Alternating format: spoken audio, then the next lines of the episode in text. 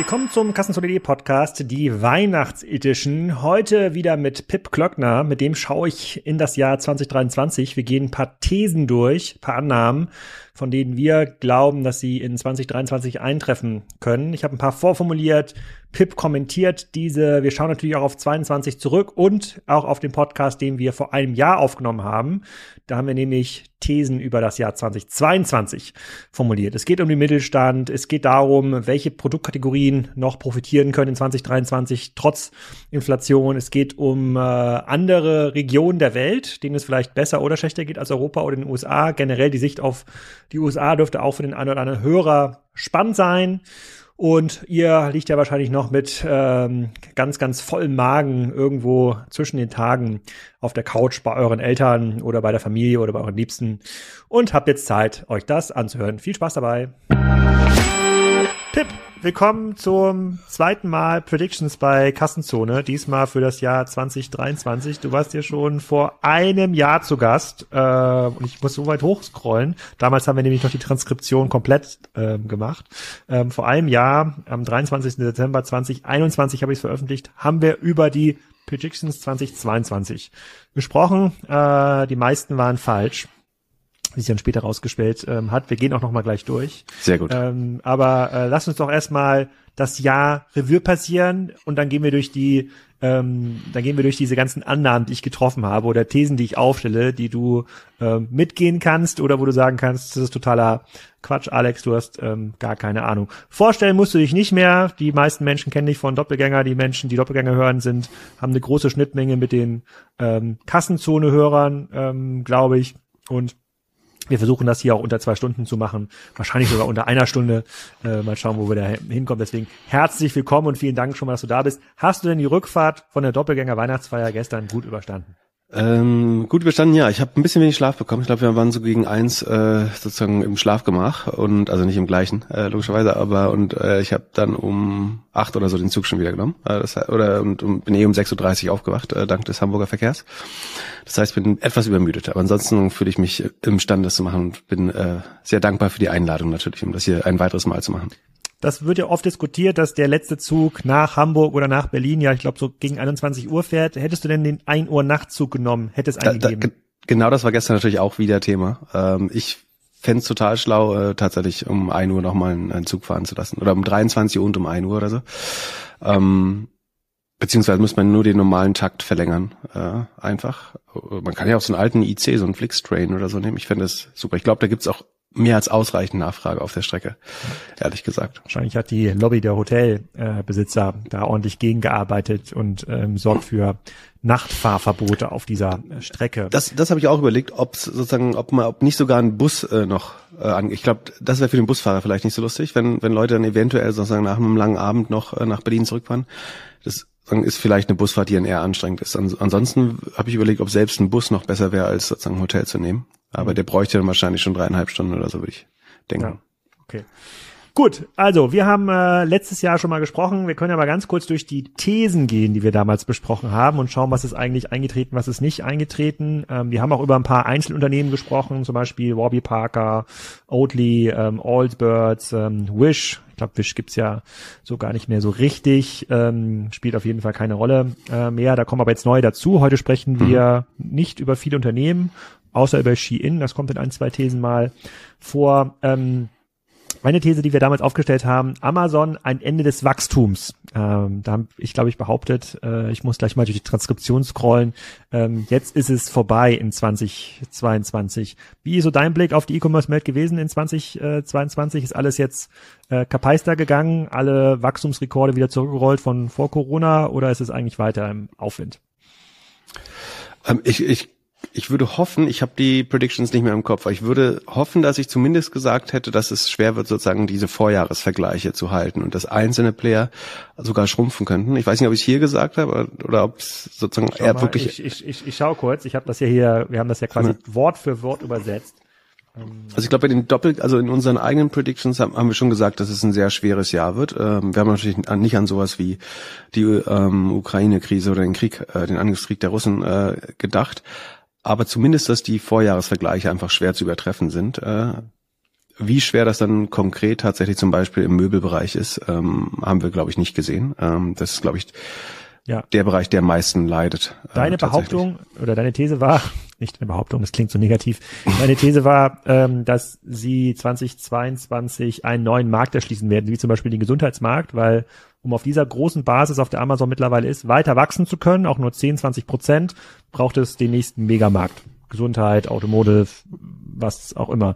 Lass mich mal überlegen, ist das eingetreten? Hat Amazon wirklich einen richtigen neuen Markt erschlossen? Eigentlich nicht, ne? Sie haben One Medical übernommen, ne?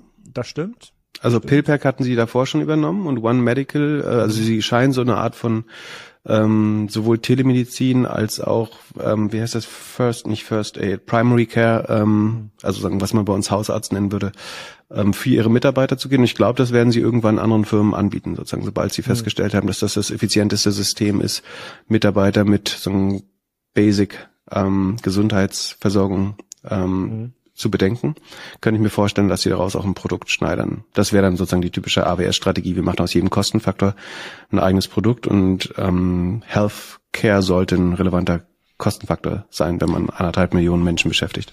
Okay, gut. Also war im Grunde genommen richtig, was wir da äh, ähm, gesagt haben. Sie sind ja weitergewachsen. Ist ja nicht so, dass Amazon äh, ein schlechtes Jahr ähm, hatte. Und dann haben wir noch eine These zum Thema Handel ähm, gehabt, und zwar ähm, kommt der stationäre Einzelhandel wieder zu seiner alten Pracht zurück. Und dort hast du gesagt, wortwörtlich, ich lese vor, Optimismus ist ein Privileg, das mir hier leider nicht gegeben ist, weder in Bezug auf Corona noch auf den Einzelhandel. Ähm, und damit hast du abgesehen von diesen Monaten April, Mai, Juni, äh, wo dann die sozusagen nach Corona-Phase dazu geführt hat, dass die Leute wieder in den Läden gekommen sind, auch recht gehabt. Also im stationären Handel geht's schlechter als 2021. Ja, ich, ich glaube, der Effekt war also ganz am Anfang so im Q1 und Q2, wo ich das mit Unternehmen, mit denen ich arbeite, versucht habe, auch so ein bisschen zu ergründen. Also wächst online jetzt nicht mehr so stark, weil es äh, sozusagen so einen Offline-Rebound äh, gibt, bin ich relativ schnell zu der Erkenntnis gekommen oder zu, zu der Hypothese zumindest, ähm, dass online nicht mehr so stark wächst, aber dass auch offline eigentlich nicht super stark aufholt, sondern dass beides eigentlich nicht besonders gut aussieht. Und das, glaube ich, liegt hauptsächlich daran, dass viel Konsum einfach vorgezogen wurde in, äh, in Corona. In vielen, also im Bereich Elektronik, im Bereich ähm, Home and Living, äh, glaube ich, am stärksten. Und darunter leiden letztlich beide. Also das sind Budgets vor, vorgezogen worden und dann das Konsumklima dieses Jahr dann doch ein bisschen eingetrübt war. Ähm, und ich glaube, es wird, so wird das nächste Jahr auch beginnen. Aber ich werde es noch nicht vorgreifen. Okay. Wir haben auch noch ein paar andere Thesen besprochen. Die meisten sind tatsächlich äh, gar nicht so schlecht gewesen. Ich verlinke auch noch mal in den Shownotes den Artikel von 2021, wo wir über 2022 gesprochen haben. Zum Beispiel über die Erfolgswahrscheinlichkeit der Klarna Shopping App. Da war ich, äh, glaube ich, nicht so äh, nicht so bullish, was sich dann auch bestätigt äh, ähm, hat über Metaverse, über die Marktplatz-Euphorie. Ähm, also jedes Unternehmen will Marktplatz werden. Lest mhm. es nochmal durch, aber wir gucken mal auf 2023 und da habe ich hier eins, zwei, drei, vier, fünf, sechs, so sieben, acht Thesen mitgenommen, ein paar Fragen noch aus dem Discord-Forum äh, und die müssen wir uns jetzt in der nächsten Stunde kümmern. So, ich fange mal mit der ersten These an, dann kannst du sagen, stimmt, stimmt nicht, äh, beziehungsweise nicht versuchen abzulenken wie Rainer Kallmund und am Ende irgendwas ganz anderes zu behaupten, äh, was da gar nicht im Zusammenhang mitstand. Ähm, ich glaube, äh, dass 2023 das sozusagen das Jahr, äh, das Technologiejahr des Mittelstandes wird, weil wir jetzt zum ersten Mal ähm, eine Phase haben, in der gut ausgebildete Digital- slash E-Commerce-Mitarbeiter im Markt verfügbar werden und nicht durch ähm, äh, nicht in dieser in dieser äh, nicht in diesem Wettbewerb in diesem ähm, Anstellungswettbewerb der Tech-Unternehmen alle durchgeheiert werden. Also das gilt für Berlin, München, Köln, London, Paris, für eigentlich für alle großen Städte, ähm, wo es Tech-Unternehmen gab, die ja weniger einstellen oder Leute freigesetzt haben. Das sind Leute, die aus meiner Sicht ähm, jetzt vom Mittelstand gefangen werden äh, müssen, gefangen im positiven Sinne. Die müssen angeworben werden, die müssen gehalten werden. Und da kann man jetzt endlich die Digitalkompetenzen aufbauen, die, letzten zehn Jahre nicht aufgebaut ähm, werden konnten. Sich eine riesige Chance für beide Seiten, sowohl für die Leute als auch für die Mittelständler. Was ist die Chance für die Leute aus deiner Sicht? Ja, die Chance für die Leute aus meiner Sicht ist es so, äh, rauszukommen aus dieser sozusagen sehr, sehr spezifischen ähm, Tech-Bubble. Hier sind ja quasi viele Produkte entwickelt worden, die wo der äh, Product Market Fit ähm, ja, nicht wirklich gegeben war, beziehungsweise wo der Product Market, Market Fit Proof in die Länge gezogen wurde durch sehr, sehr viel günstiges ähm, Kapital. Und wenn man es jetzt schafft, bei einem Mittelständler wie zum Beispiel, I don't know, WMF ja, oder Jung Heinrich und Co. sozusagen diese ähm, jetzt immer stärker werdenden digitalen Themen zu besetzen in einer spezifischen Industrie, hat man so eine Art, wie würde das sozusagen, ähm, Industriedigitalwissen, so ein Vorsprung, der, den man dann in den nächsten fünf, sechs, sieben Jahren auch monetarisieren äh, ähm, kann. Ähm, und das ist aus meiner Sicht, weil das die Lernkurve hochhält oder steil hält, ist das ein Vorteil für die ähm, für die Mitarbeiter, die jetzt bei anderen Technologieunternehmen vielleicht gerade nicht so gefragt sind. Ja, ich würde dem marginal zustimmen im Sinne, es wird sicherlich leichter als zuvor, äh, solche Leute sagen, an ein mittelständisches Unternehmen zu, zu binden. Also so ma marginal stimmt das, glaube ich. Relativ gesehen wird's leichter. Dass es jetzt so ein schwarz-weiß Umschwung fast wäre, da, da bin ich ein bisschen skeptisch aus, aus zwei Gründen. Also A ist sozusagen der, der größere Effekt, also an den Grenzen stimmt das, da werden ein paar Leute vielleicht wechseln in den Mittelstand oder in traditionellere Unternehmen. Ähm, dass es jetzt einen riesen Umschwung gibt, glaube ich nicht, weil der größere Effekt ist natürlich der Fachkräftemangel und sagen die demografische Pyramide, ähm, die dafür sorgt, dass es weiterhin, ähm, glaube ich, einen großen Mangel an solchen Leuten geben wird. Ähm, es werden ein paar freigesetzt, die werden aber, glaube ich, sehr schnell wieder aufgenommen äh, vom Markt. Und das andere ist, dass allein das Hinzutreten von diesen Leuten in die Firmen ändert dort ja noch nicht die Kultur. Also die Frage ist, will jemand, jemand, der vielleicht vorher als Produktmanager oder Entwicklerin bei About You oder Zalando gearbeitet hat, dann unter dem WMF irgendwie Vorstand, Vertrieb oder äh, wie, wie, das dort heißt, weiß ich nicht, arbeiten, fühlt sich dort wohl und wird da auch ausreichend geschätzt. Da bin ich mir nicht so sicher, ob der Mittelstand schnell genug quasi auch die, die Denke und Kultur übernimmt, um diese, den Leut, diesen Leuten eine Perspektive zu geben. Aber drehen wir das mal um, sozusagen aus der Mittelstandsperspektive. Schauen wir uns doch mal die großen Unternehmen in Greifswald äh, an. Ja, ich glaube, mhm. Hanseyacht ist da, wenn ich hier die, mhm. die Google-Ergebnissen glauben äh, darf, ist das größte Unternehmen mit 152 Millionen äh, Umsatz oder Greifenfleisch mit 70 Millionen. Ich weiß gar nicht, was die genau äh, machen. So, jetzt bist das du ist diese, eine Großschlachterei, äh, tatsächlich. Eine Großschlachterei. Jetzt Und es, es müsste noch Chepler Farm gehen, geben. Äh, das ist ein Pharma-Großhändler und Produzent, der Patente aufkauft oder auslaufende äh, Arzneimittel. Riemser Pharma steht hier, 82 Millionen. Ähm, äh, aber ja.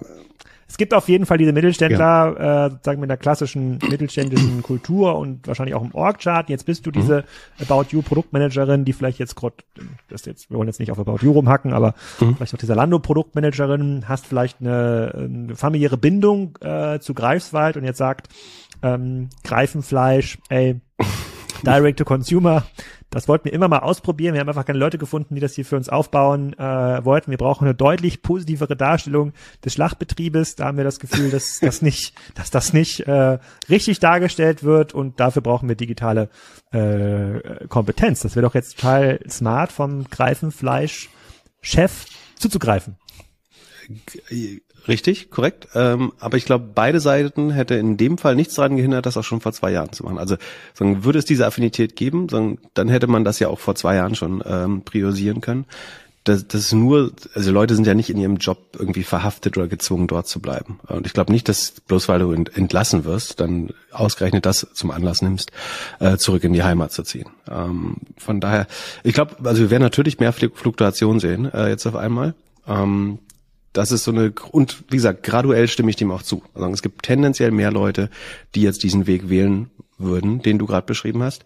Ähm, dass es ein großer Schwung ist, da wäre ich vorsichtig. Aber wir werden es uns ja nächstes Jahr anschauen, dann sehen wir es. Sei denn, du, du möchtest doch. Äh, ich bin gerade auf der Greifenfleisch-Webseite und ich glaube, da würde der ein oder andere Mitarbeiter aus Berlin oder Hamburg durch noch mal helfen können. Ja, das ist, das ist so ihm das cool. Also natürlich Frau, gibt's da, so einen Kochschinken. ja.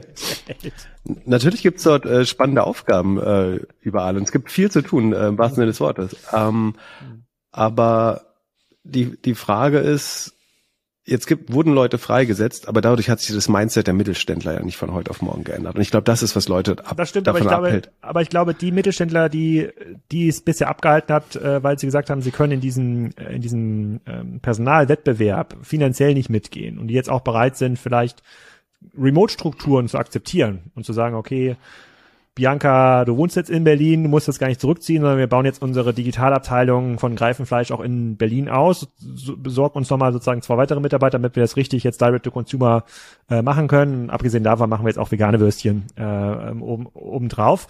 Ich glaube, die die das wollten und das jetzt bisher nicht leisten konnten aufgrund des Personalwettbewerbes, die haben jetzt, glaube ich, eine gute Chance. Also es das heißt jetzt nicht, dass Sie, jeder Mittelständler das machen wird, aber die Guten schon.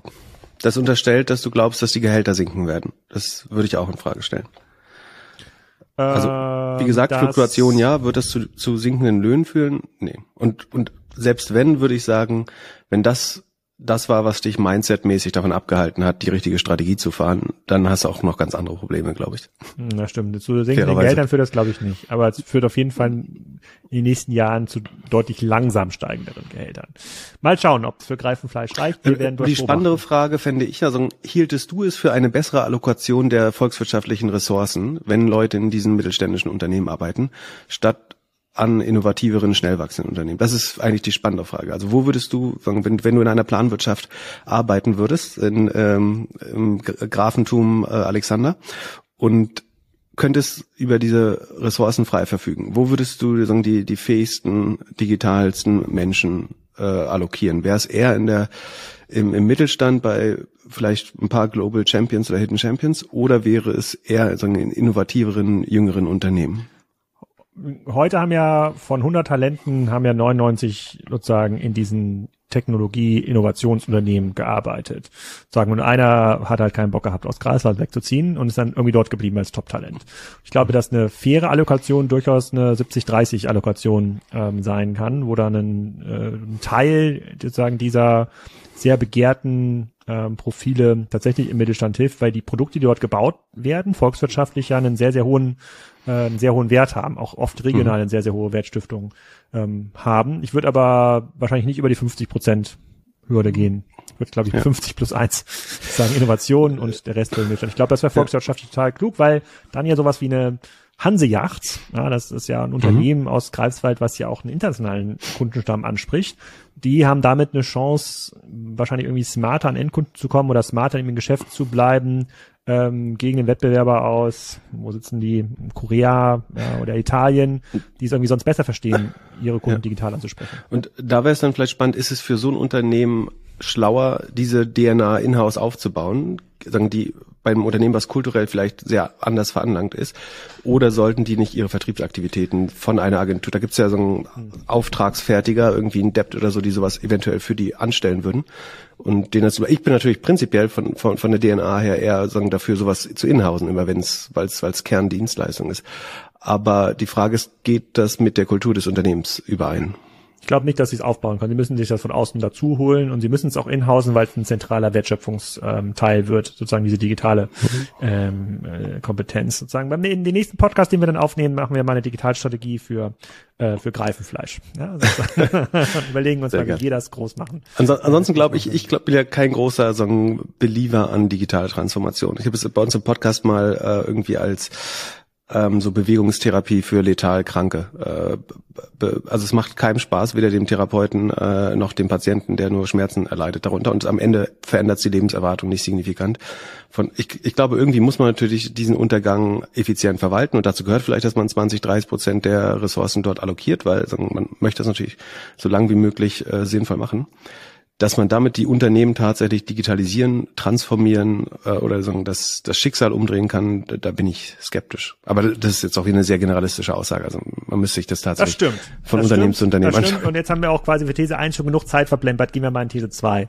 Ähm, wir hatten das gestern bei der Doppelgänger Party schon besprochen und hier im letzten Podcast von Kassenzone oder im vorletzten, heute kam ja noch einer raus, ähm, haben wir das auch besprochen. Shein, sozusagen das Fashion Home und Lifestyle ähm, äh, Phänomen aus China sorgt ja, da, sorgt ja dafür, dass Chef Wenzel hat das auch im Podcast gestern bei euch oder in, in der Weihnachtsfeier ähm, äh, Attitude Behavior Gap genannt, dass Kunden sehr, sehr günstige Ware aus China bestellen, ohne Rücksicht auf Produktionsbedingungen und CO2-Ausstoß, Logistikbedingungen, äh, obwohl ja eigentlich alle sagen, hey, die Umwelt ist mir wichtig und Nachhaltigkeit ist mir, ähm, ist mir wichtig. Würde für mich bedeuten, ähm, oder was ist das, was zeigt das für mich?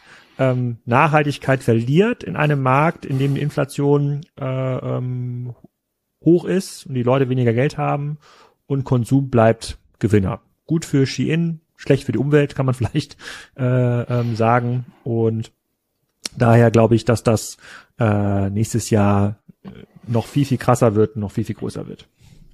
Also wo ich da mitgehen würde, ist, sagen, dass es natürlich Bevölkerungsschichten gibt, ähm, die sich dann diesen Hochmut nicht leisten können, irgendwie zu sagen, ich äh, nehme nur ökologische Baumwolle oder kauf äh, Designermode aus dem Secondhand-Laden oder so. Das ist einfach keine Option. Und ich glaube, dass Textil-Discounter, sowohl die stationären, irgendwie Seemann, äh, NKD, äh, Kick und so weiter, davon profitieren werden, als auch sagen, die neuen super billigen Modelle wie äh, irgendwie ein Action oder ein ähm, Temu oder ein Shein. Ähm, das glaube ich schon. Aber auch, auch, ansonsten würde ich auch da sozusagen zu einer differenzierten Sichtweise raten, dass man sagt, ähm, es ist ja nicht so, dass die Breite der Bevölkerung sagt, ihnen ist die Nachhaltigkeit äh, wichtiger, sondern es ist schon noch ein Elitenphänomen äh, zum großen Teil. Ähm, ich glaube, es wäre natürlich wünschenswert, wenn es einen, einen, größeren Teil der Bevölkerung äh, erreicht, aber man muss sich das eben auch leisten können. Und dafür wird wahrscheinlich das nächste Jahr, zumindest in der ersten Hälfte, ähm, sagen nicht die richtige Zeit sein. Von, von daher würde ich dem teilweise ähm, zumindest beipflichten. Ansonsten halte ich, sagen, ihr habt es ja in eurem letzten Podcast sehr ausführlich behandelt, das Thema Maschinen. Ich bin nicht ganz so bullish. Also du willst natürlich jetzt Voraussagen fürs nächste Jahr haben. Das ist immer genau. äh, ein bisschen schwer. Ich würde. In, Aber das ist doch der Inhalt des Podcasts. ist ja Predictions genau, 2023. Genau. Ich würde in fünf Jahren würde ich sagen, ist Shein unter 100 Milliarden wert. Also ich sehe nicht, warum Shein jetzt mehr wert sein sollte, gerade als H&M und Inditex, also Zara, äh, Pull&Bear, Bershka und so weiter zusammen. Ähm, das halte ich ähm, für übertrieben. Ich, ich glaube schon, dass von dass beim Interesse ein Gap gibt und die, die einfache Logik wäre ja, was kann Shein, was warum ist es kein zweites Wish? Sozusagen, was ist deutlich besser bei Shein? Ich glaube, das ist teilweise die UX ähm, und das ist, dass sie es geschafft haben, über Influencer und Affiliate-Programme so eine Art Free Media zu bekommen, also freie Reichweite für ihr Modell, was natürlich unheimlich hilfreich ist. Was ich nicht sehe, was gefixt ist im Vergleich zu Wish, ist die die die Customer Experience am Ende. Also es gibt, wenn du dir ähm, auf Trustpilot oder einem der Portale die Bewertung durchliest, dann wirst du sehen, dass sich viele Leute darüber beschweren, dass Ware stinkt, wenn sie ankommt, dass sie äh, langsam ankommt, dass sie Ausschläge bekommen, indem sie es anziehen. Also sagen, wir haben unserem äh, kleinen dreijährigen Sohn einen Pulli angezogen und jetzt ist der, wir waren eben beim Arzt mit ihm und der hat gesagt, das ist ein Ausschlag äh, auf irgendein äh, Pflanzenschutzmittel, was in der Baumwolle eventuell war. Ähm, dann gibt's erhebliche Probleme mit den Retouren, dass äh, so Verwaltungskosten in Höhe oder so Handlingkosten in Höhe von 50 Euro teilweise verlangt werden für größere Retouren, wo man fast überlegt, versucht Shein da Leuten Retouren abzugewöhnen, ähm, zu sagen, dann schmeißt lieber zu Hause weg, als, als es von uns handeln zu lassen, weil das musst du am Ende zahlen. Und die Frage ist quasi, wie wird am Ende die Repeat Rate und die Retention ähm, oder also die Wiederkaufsrate der Kohorten aussehen. Und da glaube ich, wird man zumindest ähnliche Probleme haben wie Wish und äh, vielleicht verzögert einen ähnlichen Weg geht. Also dass mehr und mehr Leute dort nicht zweimal kaufen äh, oder irgendwann zumindest ein so schlechtes Erlebnis haben, dass sie es ähm, komplett nicht mehr in Betracht ziehen, nochmal bei Shein äh, zu kaufen. Aber es ist super schwer, glaube ich, für uns aus Norddeutschland oder dem, Ura, äh, dem urbanen Raum darüber zu urteilen, weil die Länder, in denen Shein am besten funktioniert, sind äh, Mexiko, Südeuropa, äh, Saudi-Arabien. Das sind die Länder, wo sie, glaube ich, die höchste Durchdringung haben äh, am Ende. Und dort verkaufen sie große Pakete zwischen 100 150 Dollar ähm, Wert mit ganz wenig Retouren äh, typischerweise, weil man dort Sachen eher in der Familie weitergibt als zurückzuschicken. Das heißt, man hat schon gute User ähm, äh, Unit Economics, Entschuldigung. Von daher, aber ich glaube, es ist nicht so groß. Und man muss sagen, wenn dieses Modell funktioniert und 100 Milliarden wert ist, dann können wir nicht glauben, dass es das einzige bleibt. Also wenn es ein 100 Milliarden Modell gibt, dann wird Konkurrenz kommen. Und es gibt ja von Pindodo die Plattform äh, Timu, Com zum Beispiel, die ein ähnliches Modell fährt. Ich glaube, von Shopee SEA Limited wird man äh, weitere Versuche sehen, vielleicht auch von Alibaba nochmal einen weiteren Versuch, mhm. dort mit einem besseren Konzept vorzugehen. Deswegen habe ich einen hohen Respekt vor dem, was Shein bis hier geschafft hat, bis hin hierhin geschafft hat. Natürlich auch mit komplizierten Mitteln, was Retourenpolitik und Steuerpolitik angeht, vorsichtig formuliert. Aber ich glaube nicht, dass das das letzte Modell ist, äh, was dauerhaft über 100 Milliarden wert sein wird, ehrlich gesagt. Okay, ich hatte auch nach dem Podcast bei Kassenzone hatte mir auch ein Hörer Fotos zugeschickt aus Mexiko äh, von Stores, die sozusagen so ein Shein-Logo darüber hatten. Also sicherlich nicht offiziell lizenzierte Stores, ähm, die dann äh, wahrscheinlich ja für die Nachbarschaft kaufen wie ein klassischer Händler, weil es sind ja so mhm. niedrige Preise ähm, und daher kommen, glaube ich, auch das kommen wir die höheren ähm, Paket oder Warenkörbe zustande, weil so ein Laden bestellt er mal 30, 40, 50 Teile, hat nochmal 200, mhm. 300 Dollar und verkauft es dann vor Ort halt für den zwei- oder dreifachen äh, ähm, Preis. Das war mir auch noch nicht klar. Ähm, ich glaube, ich, ich, halte dagegen, ich glaube, nächstes Jahr wird ein sensationelles Jahr für. Das ist äh, übrigens auch ein Modell, was Otto erfunden hat, die Sammelbestellung und die lokalen Läden. Kennst du die Sammelbestellerläden, ja. wo man so dann Retouren abgeben könnte und Versandkosten spart, wenn man es im Laden Ja, ich abholt? war ja, äh, ich habe ja meine Karriere ja bei Otto begonnen und äh, einer der Touren, die ich am Anfang mal bei Otto gemacht hat, war das mit so einem Sammelbestellerberater mitzufahren. Und dann saß ich dann in irgendeinem verrauchten Wohnzimmer äh, und da haben wir dann über die äh, Kreditlinie gesprochen, die diese Person äh, ja zugesprochen bekommen hatten. Ich hatte quasi nach zehn Minuten des Gesprächs ähm, das Gefühl, ja, das aber, das, das, der, der dürfte hier wahrscheinlich gar nichts mehr bekommen. Das wäre das wär hochriskant für für Otto, wenn er dem jetzt nochmal irgendwie 3000 Euro Kredit gibt. Und dann hat der Berater gesagt, ja, äh, und deshalb gewähren wir Ihnen jetzt hier sogar 20 Kredit mehr, 20 Prozent Kredit mehr. Nächstes, nächstes Jahr. Das war ganz spannend, mal das, äh, mal das kennenzulernen. Das war so ein Sammelbesteller. Äh, die haben übrigens die Kataloge mit hartem Einband äh, bekommen.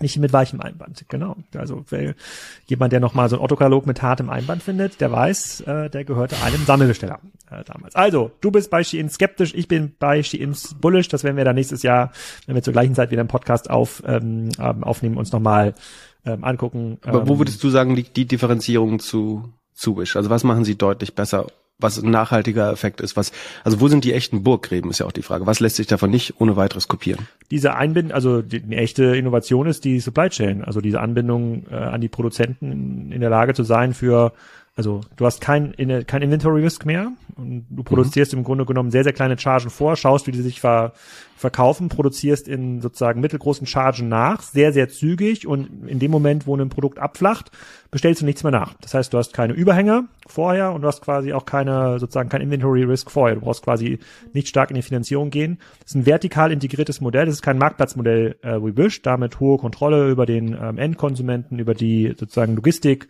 äh, über, die, über die Logistik ähm, äh, Kette.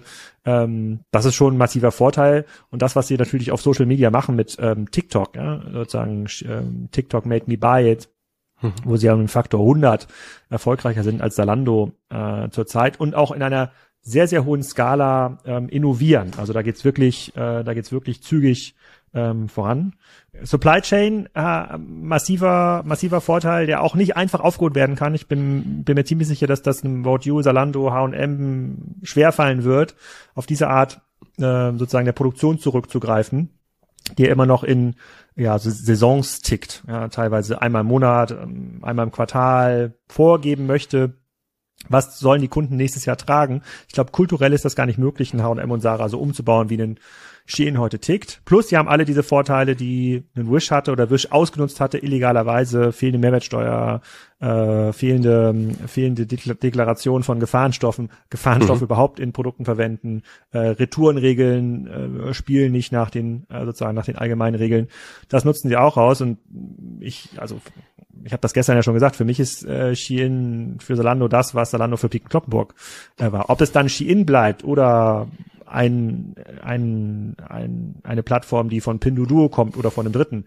I don't know, aber diese Supply Chain Integration, dieses echte longtailige Produzieren können, wenn sie das jetzt auch noch mit Fabriken schaffen, die in Europa liegen, dann ist das ein Vorsprung, der nicht so einfach einzuholen ist. Plus, ähm, wenn wir mal jetzt überlegen, was war denn der Vorsprung oder der Vorteil von Salando? Ja, sozusagen besser messen können, die Plattform schneller ähm, aufbauen, sozusagen irgendwie Google schneller, schneller zu verstehen dieser Vorteil gegenüber einem Piken Kloppenburg oder Otto damals war ja viel kleiner als das, was Shein jetzt aufgebaut hat äh, oder was sie gerade.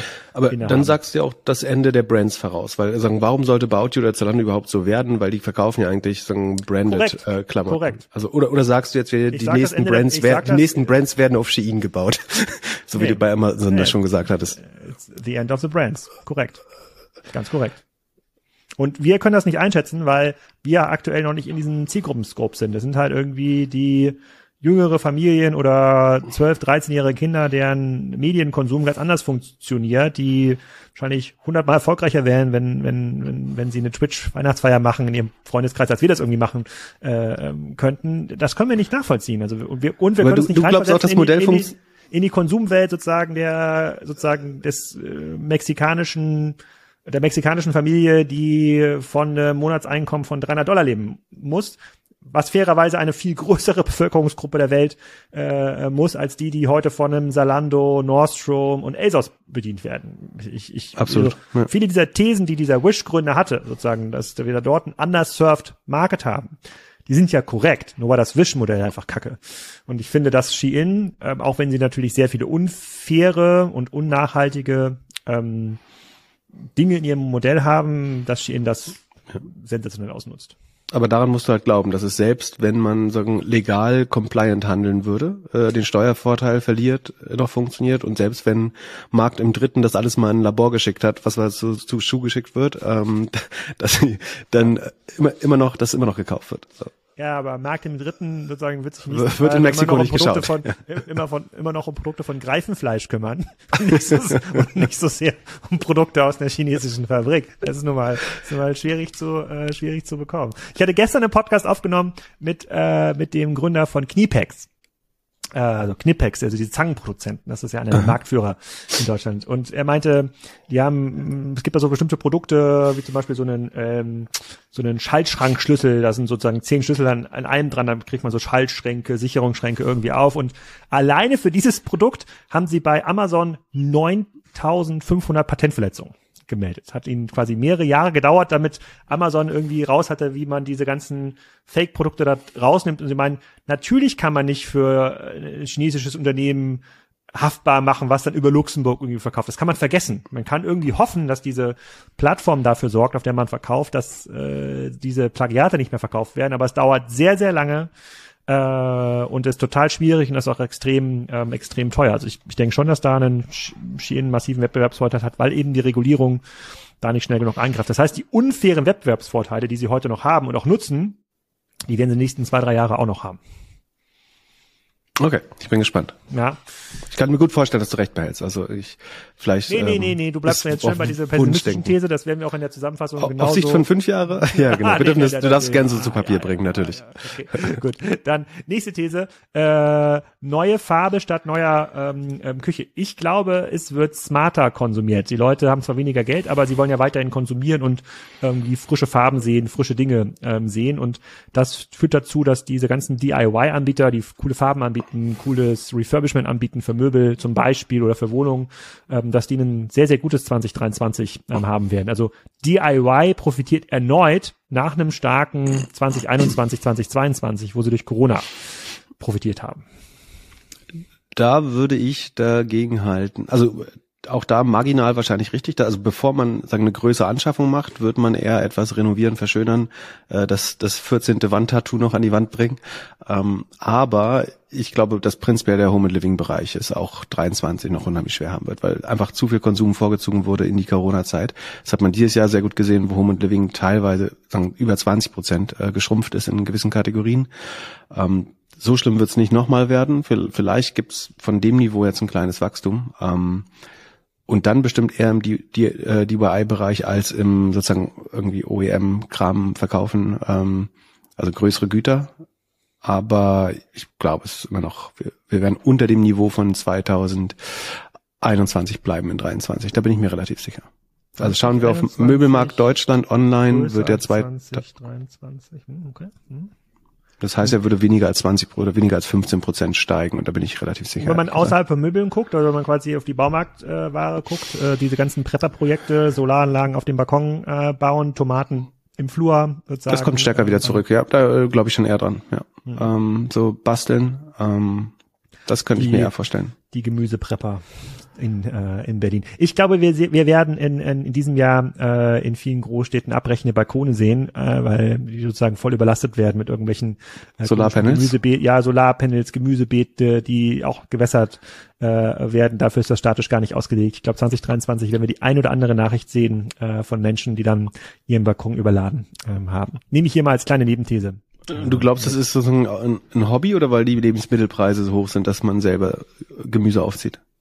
Ähm, beides. Also ich glaube, es ist ein total cooles Hobby und Leute sozusagen bauen dann immer mehr auf ihrem Ball, ihrem Balkon. Man hat es in, man hat das 2021 schon gesehen mit ähm, Planschbecken auf Balkon. Ja, ja, da sind einige, ja, zusammen, da passt- einige zusammengestürzt. Aber Man da unterschätzt, wie schwer Wasser ist tatsächlich oder jetzt, genau, Schnee wenn man da auch. jetzt noch seine Solaranlage drüber hängt, die mit irgendwie fünf, sechs Paneelen und dann vielleicht noch eine Batterie, daneben noch irgendwie das Hochbeet, boah, das wird, glaube ich, knapp für den einen Aber da liegen halt auch manchmal 200 Kilo Schnee au- drauf und das, gut, aber wenn beides zusammenkommt, dann äh, wird es vielleicht.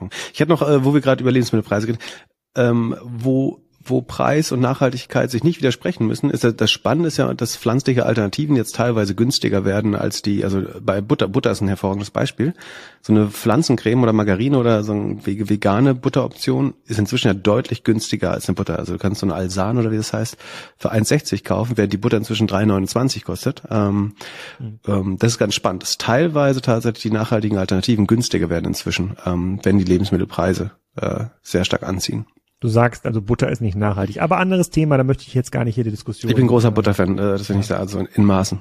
Ja. Ja. Ja. ich bin auch. Ich 500 Gramm am Tag äh, reicht. Die kleine Familie. ja. ähm, okay, äh, weiter geht's. Nächste These. Ähm, Abholstation pa äh, statt Paket zu Hause. Ich glaube, wir haben jetzt eine Phase erreicht, in der mh, zum ersten Mal nicht so ein super krasser Kundengewinnungswettbewerb äh, mehr herrscht, sondern die Unternehmen in der Lage sein werden, ähm, ihre wahren Kosten an den Endkunden durchzureichen. Ja, letzte Meile ist vielleicht nicht leistbar. Es wird billiger sein, die Pakete zur Paketstation zu schicken oder zu irgendeiner zentralen Sammelstelle, wo man sie dann abholt. Äh, man wird die echten Retourenkosten durchgereicht äh, bekommen und die Kunden werden es akzeptieren, weil es kaum alternative Anbieter gibt. Aber dadurch, dass die Unternehmen, Zalando, About You, Amazon und Co. gezwungen sind, Geld zu verdienen mit jeder Bestellung, weil der Kapitalmarkt das zum Beispiel fordert, oder die eigene P&L äh, das erfordert, ähm, werden wir für viele Dinge, die bisher kostenlos waren, Geld zahlen müssen in Zukunft. Ja, bin ich tendenziell dabei. Ich glaube, richtig ist, dass man, um ein E-Commerce-Modell wieder profitabel zu bekommen, muss man eine Lösung für die äh, hohen Fulfillment, Logistik, Handling-Kosten äh, bekommen. So, das kann man über die Preise für Retouren machen, das kann man äh, über sagen, günstigere Lieferwege machen. Ähm, das sehe ich schon. Ich sehe nur nicht, wie das funktioniert, solange es Amazon Prime noch gibt. Also entweder musst du daran glauben, dass Amazon dort auch dran arbeitet. Wenn nicht, wird Amazon relativ gesehen natürlich noch vorteilhafter, weil sie dann der Einzige wären, der an die Tür äh, ohne sagen, die schlechte DHL-Experience oder die andere Lieferdienste äh, liefert mit einer hohen Zuverlässigkeit, dass du auch persönlich angetroffen wirst. Ähm, das wäre dann wirklich schlecht, für, weil Amazon weitere Marktanteile gewinnen würde. Äh, ich, also ich bin bei dir, aber eigentlich kann das nicht funktionieren, solange Prime da also das den Streik bricht äh, sozusagen. Ansonsten müsste man sich eigentlich schon verabreden, mal zu sagen, ähm, liefern kostet halt was und Retouren auch. Und wir müssen das weitergeben. Ansonsten kann ein E-Commerce-Business nicht mal auf 10% EBIT-Marge kommen langfristig, weil die Fulfillment-Kosten einfach 20% relativ gesehen hochgegangen äh, sind in letzter Zeit. Ähm, das wird mit höherer Auslastung natürlich nochmal ein bisschen besser. Also was man bei einem About You, aber auch einem Amazon äh, teilweise Zalando sieht, ist natürlich, dass sie auch einfach Überkapazitäten aufgebaut haben ähm, im 2022. Ähm, wenn man die besser auslastet, dann sinken relativ gesehen die äh, Logistikkosten auch wieder. Aber langfristig bleibt das Problem. Und ich sehe halt nur nicht, wie ähm, wie das funktioniert, wenn Amazon Prime aufrechterhält. Und die andere Sache ist, in einer Filiale kostet Pakethandling natürlich auch, also so die Experience hat ja, haben ja auch die meisten Leute schon mal gemacht und das ist auch nicht so viel besser. Ähm, also überhaupt dahin zu gehen, dann dort in der Schlange zu stehen und auch da dauert die Übergabe ja zwei, drei Minuten in der Regel von einem Paket. Und das ist, glaube ich, am Ende gar nicht so viel günstiger, als das an der Tür zu machen, wenn man alle Kosten äh, sozusagen voll, voll berechnet. Und Du dann gehst aber von das, Filialen auf, wo es noch Menschen gibt, die Pakete rausgeben. Ich gehe von Genau, Boxen genau. aus, wo du es selber rausnehmen kannst. Ja, Lockerboxen ist halt die Frage, ob du dann deine 18 Flaschen Weiß, äh, Weißwein oder Rotwein oder was auch immer aus der Lockerbox dann nach Hause tragen willst wieder. Ähm, ich glaube, wenn die irgendwie in einer, in einer Kleinstadt äh, sowieso auf, auf dem Ort stehen, wo der einzige Lidl und Aldi in der Stadt ist oder so, dann ist es wahrscheinlich einfach, da sein Paket noch mitzunehmen. Ich glaube trotzdem, dass das für eine Vielzahl von Bürger, sei es, sei es ältere Menschen oder immobilere Menschen oder faule Menschen äh, oder Leut, Leute, die kein Auto haben, äh, nicht die beste äh, Möglichkeit ist. Immer wieder kommt Greifswald hier im Podcast vor. äh, ähm, aber glaubst du nicht, weil Amazon macht ja mit dem internationalen Geschäft, äh, dazu gehört ja Deutschland, massive Verluste seit Jahren. So, Korrekt. bisher, Mhm. bisher konnten sie das ja, also das Wenn Retail. man, wenn man die Werbung rausrechnet, ne? Wenn du die Werbung reinrechnest, würden sie es wahrscheinlich ins Positive drehen können. Aber das, äh, wir reden ja über das Retail-Geschäft und äh, sozusagen AWS klammern wir mal außen vor, also den ganzen mhm. Tech-Part. USA hat in diesem Jahr auch massive Verluste gemacht im Retail-Bereich, also nur AWS, das IT-Geschäft konnte Amazon in der Summe retten. Meinst du nicht, dass jetzt nach 10 Jahren, 10, 15 Jahren äh, ja, Burn im internationalen Geschäft Amazon da auch den Bock verliert und sagt, naja, komm, dann bauen wir jetzt mal Logistik nicht mehr ganz so schnell aus oder nehmen tatsächlich Geld für die letzte für die letzte Meile. Also das Argument, was du gerade gebracht hast, wenn Amazon das sehr, sehr lange durchhält, dann kann sich auch ein Salando About You nicht leisten, das zu bepreisen. Würde ich ins Frage stellen, weil Amazon halt auch jetzt Kohle braucht, die sie im Retail-Geschäft die ganze Zeit verlieren. Und gleichzeitig brauchen sie aber auch Wachstum. Also ähm, für niemand ist es schwerer, nochmal 10 Milliarden irgendwo zu finden. Äh, und 10 reichen ja nicht bei Amazon. Von daher ist es, glaube ich, sehr schwer für Amazon, das Modell nochmal mhm. zu ändern. Ähm, plus, wie gesagt, am Ende sind Prime-Kunden eben auch die besten Kunden für ihr Advertising-Business. Ähm, und allein damit können, also man muss das ja schon zusammen sehen. Also Retail, Third-Party Services und Advertising ist letztlich schon noch ein Businessmodell. So, das sieht natürlich so aufgeschlüsselt best schöner aus, weil jeder weiß, dass die Marge bei Advertising irgendwie bei 95 Prozent liegt äh, wahrscheinlich. Aber insgesamt ist das ja fast profitabel, würde ich sagen. International noch nicht, aber da investiert man ja auch äh, noch stark. Ähm, von daher glaube ich noch nicht, dass Amazon das fallen lässt, ehrlich mhm. gesagt. Okay, also ich glaube weiterhin nicht äh, an Amazon. Ich halte meine 2019er These von Peak Amazon weiterhin ähm, ähm, hoch und äh, aus guten Quellen sozusagen, und aus Börsenquellen kann man ja auch erfahren, dass die meisten guten Manager mittlerweile weg sind äh, von Amazon Retail, sind, haben das sinkende Schiff verlassen, sind bei AWS untergekommen oder bei anderen Unternehmen. Ja, aber trotzdem ich sehe den, ich sehe den Moment, ich, für mich sieht das, riecht das genau wie eBay, äh, sozusagen eBay und PayPal äh, vor zehn, vor zehn Jahren. Ich glaube, es vorbei. Nur das Amazon relativ gesehen noch Marktanteile gewinnt während Corona. Also sie sind im Zweifel gegen den Markt äh, gewachsen, ähm, gegen viele andere Player, die deutlich mehr gelitten haben. Ähm, von daher. True.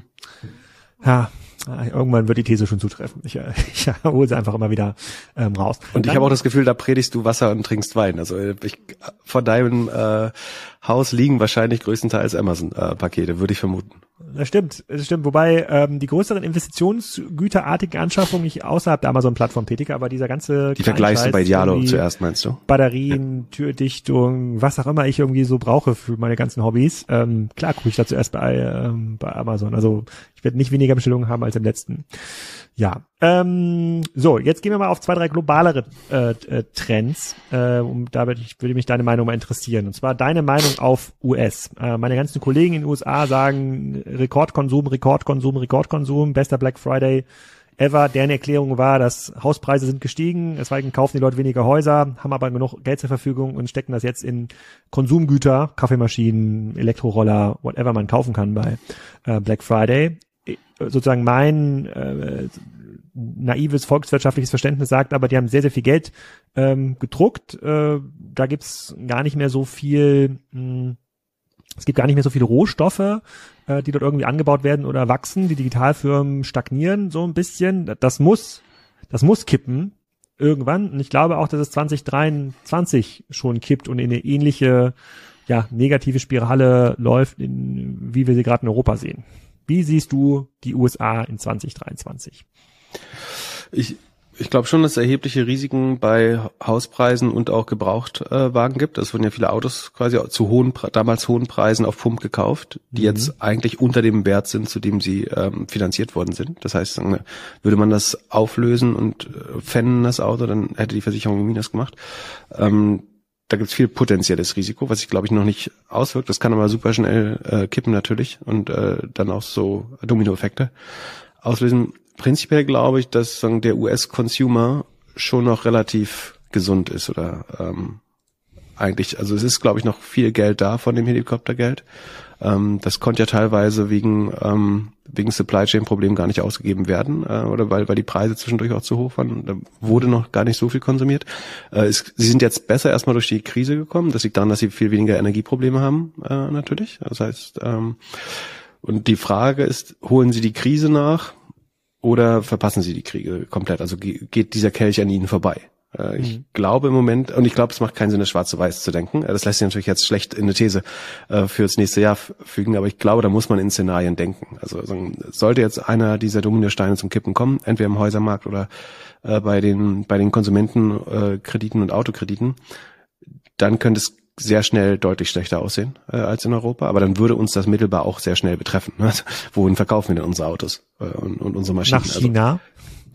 Also, mehr und mehr nach China auch, genau. Aber ich glaube, davon werden werden werden wir dann relativ gesehen besser dran. Ich glaube nicht, das wird also in der Regel haben US-Krisen uns auch mal relativ stark mit erwischt. Ähm, ich kann mir auch gut vorstellen, dass ähm, die die USA tatsächlich re relativ gut äh, da durchkommt. Ähm, weiter wächst. Um, von also die, die einzige Krise, die ich wirklich sehe, sind die Konsumentenkredite eigentlich. Um, okay, also meine, also wenn meine These ist, 2023 geht es sozusagen den Bach runter, spätestens Mitte des Jahres in den USA, sagst du wahrscheinlich nicht, außer das Thema nicht. Konsumentenkredite, Häuser, Kfz äh, sozusagen kommt ins kommt ins Wackeln. Genau, das ist das einzige Risiko, was ich sehe. Zusammen mit dem geopolitischen Risiko in China sollte es da zu einer Eskalation kommen. Da rechne ich jetzt 2024 mit, das müssen, können wir uns noch aufheben. Okay, gut. Diesen, dann, diesen, Konflikt. dann bin ich verhalten optimistisch auch weiterhin für die USA. Also ich würde mein Geld weiterhin in den USA, eher in den USA anlegen als in Europa, glaube ich. Interessant. Zweites äh, äh, geo, geopolitische ähm, Spielfeld APEC. Ähm, mir ist aufgefallen in vielen Gesprächen, die ich in letzter Zeit ähm, hatte und wir sehen das auch selber beim Hiring. Äh, super Leute aus APEC und auch vielen anderen Regionen der Welt, gehört auch zum Beispiel South, South America, Afrika dazu, ziehen gar nicht mehr um, die bleiben in ihren äh, Regionen, die bleiben in Lagos, die bleiben in Kairo, die bleiben im, in, in Mumbai, weil sie teilweise globale Salaries bekommen. Also jemand, der irgendwie gut die Azure äh, Cloud von Microsoft äh, bedienen kann und da irgendwie Security Expert ist, der kann in Mumbai das gleiche Gehalt verdienen, was er auch in Seattle oder in, äh, in Berlin verdienen ähm, kann, hat aber da einen deutlich besseren äh, Lebensstil, weil der Gini-Koeffizient so unfair ist. Also man hat sehr, sehr viele Menschen, die äh, noch Servicearbeiten erledigen, die Wäsche abholen, zusammen zusammenpacken, dir dein Auto fahren, kochen ähm, und das äh, und wenn ich mir so überlege, äh, wie es den Leuten geht, die heute irgendwie Immobilieneigentum auf Mallorca besitzen oder an der Côte d'Azur. Und jeder klagt darüber, dass sie weder einen Gärtner finden noch jemand, der dort einmal am Tag vorbeifährt und äh, guckt, dass da nicht eingebrochen äh, wurde, sage ich mir, hm, wo sind denn eigentlich die coolen Regionen in den nächsten 10, 20, 30 Jahren, wo man gerne alt äh, werden möchte. Und da braucht man ja viele Leute, die einen äh, supporten. Das klingt jetzt mhm. erstmal abgehoben, aber das passiert natürlich eher in Regionen, wo es einen relativ großen Spread gibt, äh, mhm. sozusagen in der, äh, in der Gesellschaft. Deswegen glaube ich, dass so Apex Service Leader wird, also es dort eine ganze Ökonomie entsteht, sozusagen auch App-enabled, ähm, die ein viel bequemeres äh, Leben auch für die Mittelklasse ähm, ermöglichen. Die kommen alle gar nicht mehr ähm, hierher. Wir werden so ein bisschen the next Griechenland. Ja? Ähm, das ja. Könnte ich mir vorstellen, tatsächlich. Das wird das Florida von Westeuropa. Äh, und Leute ziehen dafür ein Lebensabend hin und um die äh, niedrigen Kosten äh, zu genießen. Das könnte ich mir tatsächlich gut vorstellen. Also ich bin, glaube prinzipiell sehr stark an die Region, also Länder wie Vietnam, Kambodscha oder so, ähm, sehr junge, gut ausgebildete Bevölkerung, äh, die auch, auch jetzt vielleicht nicht ganz so viel wie in China, aber auch sehr äh, leistungsbereit und fähig ist. Ähm, die, also wenn man dort ist, sieht man eigentlich, dass die Fähigkeiten nicht so, also warum sollten die Fähigkeiten auch weit weg sein von, von einem westlichen Menschen? Da gibt es ja eigentlich keinen Grund weil ausgebildet wurden die Menschen eigentlich relativ gut da. Ähm, es gibt dann eine starke mobile und Internetwirtschaft, in der sie sagen, auch im Beruf dann weiter ausgebildet äh, worden sind, oft schon. Ähm, von, von daher würde ich das so unterschreiben. Ich, ich glaube, dass dieser Remote-Trend nicht, also ich will ihn gar nicht wegreden oder dass er zurückgeht, das glaube ich nicht. Aber ich glaube auch nicht, dass er so groß ist, wie man denkt, weil ähm, mit jemandem im äh, Bangalore oder Hyderabad zu arbeiten, ist halt gar nicht so äh, einfach, weil du hast wahrscheinlich neun Stunden, würde ich schätzen, ähm, sagen, Zeitverschiebung. Das macht es nicht ganz so einfach. Äh, das gleiche gilt für Südamerika. Äh, letztlich. Ähm, das heißt, für Europa bietet sich dann eben doch eher äh, Lagos oder Kapstadt äh, oder Johannesburg an wahrscheinlich als, als Tech-Hub. Das muss man bedenken. Und das ähm, gerade im Mittelstand zum Beispiel Englisch als Betriebssprache auch nicht äh, einfach durchzusetzen ist, glaube ich. Vielleicht kann man das für Tech-Abteilungen oder so isoliert machen. In Europa, ähm, meinst du? Ja. Also jetzt für Reifenfleisch zum Beispiel. Für, genau. äh, ich ich glaube, für die wir das jetzt nicht so das intuitivste Setup, äh, das ihr Team ähm, in der englischen Welt verteilt. Sitzt, äh, würde ich vermuten. Und es gab ja. so eine schöne Studie, dass das ähm, das, auf Englisch. Das, das äh, ist Corned Beef, nee, ähm, weiß gar nicht. Ähm, es gab so eine Studie auf LinkedIn, das quasi das er Okay, das macht Sinn, ja. Aber das, das ist die Google-Übersetzung, oder? Das die übersetzt ja, ja gern wörtlich und nicht äh, idiomatisch. Also ähm,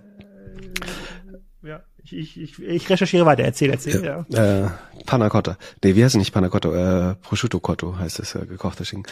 Ähm, also auf LinkedIn gab es so eine Studie, dass das erste Mal irgendwie die Jobanzeigen wieder abnehmen. Ähm, und aber das ist ein unheimlichen Überhang an Applications, äh, Bewerbungen für Remote-Jobs gibt. Ähm, das stimmt natürlich, weil natürlich jeder Mensch auf der ganzen Welt sich auf fast jeden Job bewirbt. Einfach.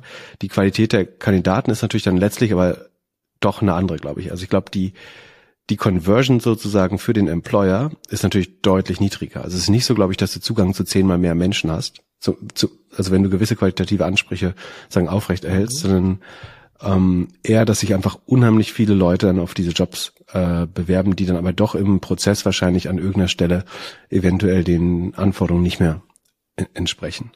Ähm, deswegen glaube ich, Remote-Arbeit wird nicht mehr weggehen. Ich glaube, es wird tendenziell auch sinken, aber inzwischen auch nur viel gradueller.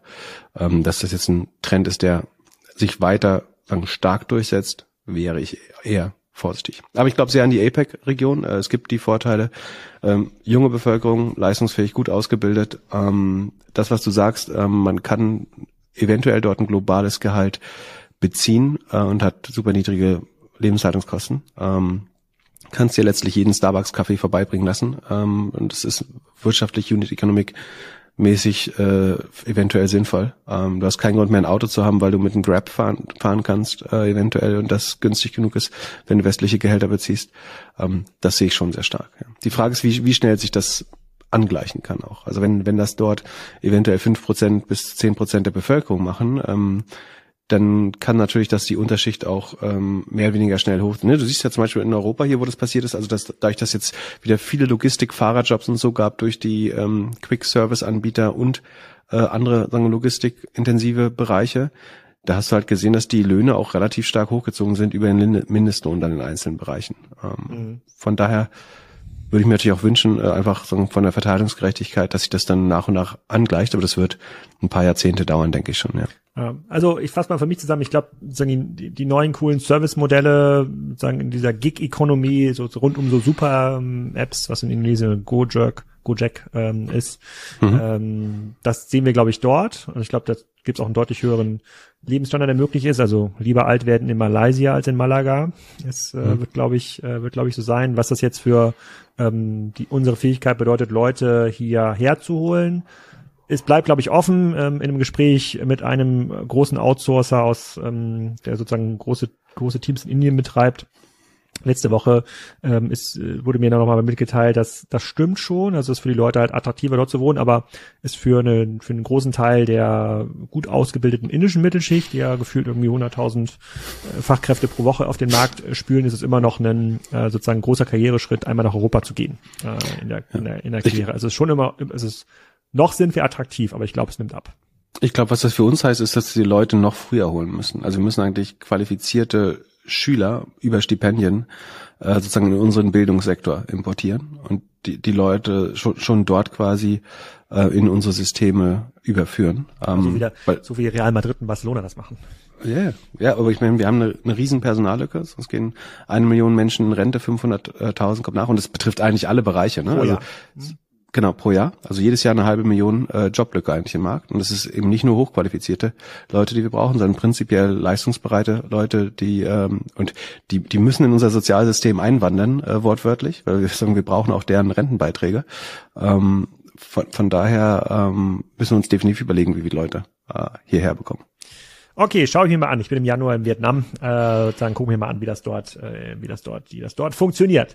Ähm, nächster großer Trend, den ich sehe. Ähm, ich nerv dich ja schon die ganze Zeit damit per WhatsApp. Ich äh, frage immer den OpenAI Chat äh, sozusagen. Schreib mir bitte eine E-Mail an einen klugen Podcaster, um sich zu bedanken. Ähm, ich glaube, E-Commerce-Unternehmen oder generell Unternehmen, die das äh, schnell produktifizieren ähm, können, haben oder können so eine, können so eine Pionierrendite ähm, abkassieren. Ähm, also die, die es jetzt verstehen, die, die sich Use Cases überlegen, die, ähm, die irgendwie klügere Chat äh, Modelle ähm, entwickeln, ihre Content-Teams ähm, abbauen und das zum Beispiel dann alles mit OpenAI machen, die können damit richtig dolle gewinnen. Ich bin immer noch super flashed, was damit irgendwie geht. Sowohl mit dem Chat-Tool als auch mit diesen Design-Tools, also wo man drei, vier, fünf Begriffe eingeben kann und dann wird einem irgendein Icon gemalt oder ein Bild gemalt ähm, im Spiel von Rembrandt oder Dali. Mhm. Ähm, ich find's, ich find's weiterhin fast faszinierend. Überschätze ich das aus deiner Sicht oder ist das wirklich so ein The Next Google Moment gerade? Äh, nicht im geringsten. Also ich glaube, dass äh, generative künstliche Intelligenz die nächste große Plattform, also es ist jetzt nicht eine Plattform im herkömmlichen Sinne, aber sozusagen ich halte davon oder ich verspreche mir davon deutlich mehr als von Metaverse, AR, VR, Voice Commerce und was wir alles gelobt haben als nächste Plattform. Äh, ich glaube, das ist alles sagen Makulatur gegen den Einfluss, den generative künstliche Intelligenz äh, haben wird. Das heißt, ich glaube, das ist ähm, wenn diese Fähigkeiten jetzt auf sagen, spezialisierte Datensätze angewendet werden, wird daraus unheimlich viel entstehen. Es wird unheimlich stark gefundet werden, glaube ich, von VCs. Also wird es mhm. vom Funding her das, das nächste äh, Web 3 werden, mehr oder weniger. Ähm, was mir noch so ein bisschen fehlt, ist, aber das kommt dann natürlich aus, aus den Startups raus und das ist die Aufgabe von Venture Capital, das rauszufinden, ähm, was die konkreten Use Cases sein werden. So das Offensichtliche wäre natürlich wieder bessere Customer Support Bots, da wäre meine Angst fast so ein bisschen, dass man schon, schon zu viele Menschen im Kontakt mit diesen Bots verbrannt hat. Sozusagen, die werden nicht mehr glauben, dass der besser wird. Sagen, weil du mit so viel schlechten Bots in der Vergangenheit geredet hast, willst du eigentlich keinen mehr anfassen und doch anrufen. Ähm, ansonsten glaube ich, dass man es inzwischen, wenn du jetzt deine Zendesk-Daten lernen lassen würdest äh, von, von ähm, OpenAI, dann kannst du wahrscheinlich einen deutlich besseren Customer Support Bot für 90 Prozent der Anfragen bauen. Ähm, das ist offensichtlich. Darüber hinaus wüsste ich jetzt konkret im E-Commerce, Du könntest sagen, so eine Modelle, wo man tatsächlich so Wandtattoos oder Bilder, diese ganzen Printmodelle, äh, da könnte man sicherlich viel machen äh, mit generativer AI an einfach Kreativität. Ähm, klar, Texterstellung. Da, glaube ich, gab es immer das Problem, dass sowohl Menschen als auch viel, vielleicht auch die AI zwar Texte erstellen können, die für Google funktionieren, aber dem Nutzer dann doch nur sehr beschränkt helfen, äh, wäre mein Eindruck. Ähm, das Spannende dran fand ich, ähm, das hat Sam Altman neulich auf einer, äh, ich glaube bei Grey Grey Lock äh, Konferenz gesagt, dass wir immer dachten, dass zu also inzwischen hat man es natürlich so ein bisschen besser verstanden, aber früher dachte man immer, die ersten Jobs, die durch Automatisierung und AI wegfallen, sind irgendwie die Lkw-Fahrer und die Lageristen, ähm, dann die White-Collar-Worker, ähm, sozusagen ansteigend mit dem äh, Level an äh, Sophistizierung im Job und die Kreativen, die werden immer einen Job haben. Und jetzt scheint es ja genau andersrum zu sein, lustigerweise, dass diese AIs hm. unheimlich kreativ arbeiten, sofern man diese Definition von Kreativität akzeptiert, eben dass eine Maschine kreativ sein darf und dass man das ideologisch zulässt, dann sind es tatsächlich gerade die kreativen Jobs, die wegfallen, dann die White-Collar-Jobs und die ähm, Logistik- und Pflegejobs scheinen, äh, scheinen am Ende als letztes äh, betroffen zu sein. Ähm, Was macht das, übrigens der Roboter von Tesla? Frag ich mich. ja, das wird quasi ähm, das, was wir quasi APEC schafft es halt noch mit der mit dem hohen Gini-Koeffizienten. Bei uns müssen wir es tatsächlich über Robotik äh, schaffen, glaube ich, weil wir keine, also wenn wir diese Modelle auch zum Leben bringen wollen. Ja, also mich würde interessieren, sozusagen, wer da welche Use Cases man noch sieht. Ich finde es im Moment noch ein bisschen generisch, aber ich glaube sehr stark also an Generative AI. Ähm, also wir haben natürlich schon super viel, viel auch damit intern rumgespielt. Ja, du kannst quasi Sales-Leuten, kannst das du kannst das Ding fragen, okay, gib mir bitte zehn Argumente, um einen IT-Leiter zu überzeugen, dass er nicht selbstgebaute Software ja. nimmt, sondern Spiker nimmt. Du kannst ihm das genau andersrum auch fragen, sozusagen, was mhm. wären die Argumente des IT-Leiters, selbstgebaute Software mhm. äh, zu nehmen. Du kannst äh, APIs programmieren lassen, du kriegst die Doku äh, da draus, du kannst äh, du kannst die Tests quasi die AI schreiben lassen. Also ich glaube, in einem, in einem sozusagen sehr tech-lastigen äh, Business, mhm. wie wir das äh, sind, wo es ja viele Fleißjobs gibt. Ja, mhm. QA, Tester, sozusagen, die ja nach einem bestimmten Muster Dinge äh, produzieren müssen. Das ist massiv at risk. Ich glaube, wer äh, in Gefahr ist, ist der Inneneinrichter, die Inneneinrichterin. Also du müsstest ja, wenn du einfach ganz viele so äh, Haus- und Gartenbilder und Filmkulissen lernst mhm. und gleichzeitig eine AI mit dem Katalog an Möbeln äh, für mhm. das, irgendwie dem Wayfair oder Amazon-Katalog oder Otto-Katalog, ja dann könntest du dir 10.000 schöne Setups für dein Landhausstil Wohnzimmer bauen lassen. Und ja. du für, gleichzeitig lässt du einmal den Raum vermessen mit dem iPhone. Ja. Das ist, glaube ich, ja. spannend. Dass du kannst dir halt zehn verschiedene Landhausstil-Einrichtungen für dein, für dein neues Ferienhaus oder so anzeigen lassen. Das ist, glaube ich, ein super Use Case für Generative AI. Und das kann kein Mensch leisten. Das wäre unheimlich aufwendig, äh, das in der Geschwindigkeit, mit der Kreativität, mit der Vielfalt zu machen.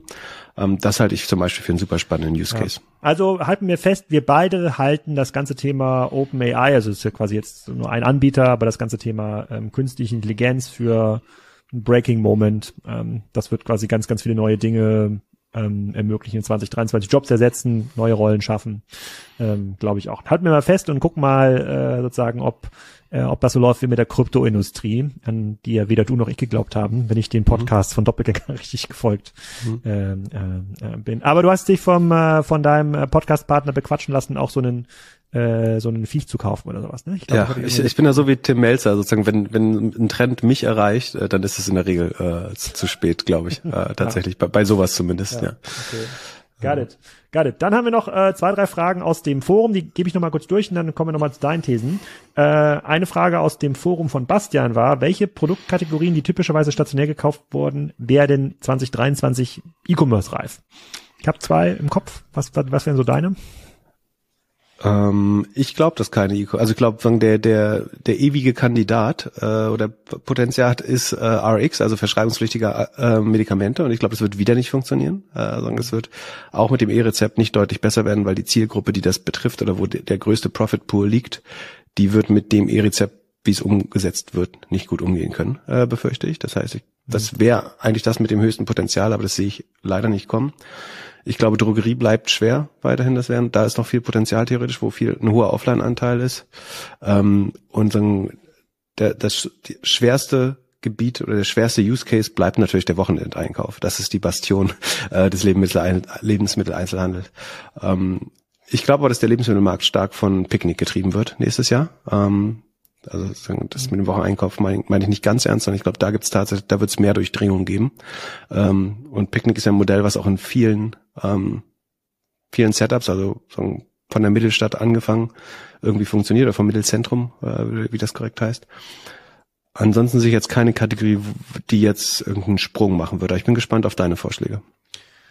Ähm, also ich gucke mir quasi die absoluten Umsatzzahlen äh, an in den Kategorien. Also Lebensmittel sind ja so 200 Milliarden in Deutschland, je nach Zielweise inklusive Wein, Spirituosen 230, 240 Milliarden ähm, und Automotive 70 Milliarden, glaube ich. Ähm, allein in Deutschland. Äh, und das sind die Kategorien, die ähm, absolut gesehen, also in Milliardenumsätzen gesehen, den größten ähm, Beitrag leisten zu E-Commerce-Wachstum in den nächsten Jahren, weil die finden Lebensmittel gerade zwischen ein und zwei Prozent online statt, Automotive auch nur zwischen ein und zwei Prozent online statt. Und dort gibt es jetzt schon mehr Nachfrage von den Kunden. Also wir machen ja mit Apinio diese äh, Umfragen in UK, USA und Deutschland und wir fragen auch die Leute so, hey, wie gerne gehst du eigentlich stationär einkaufen, deine Lebensmittel?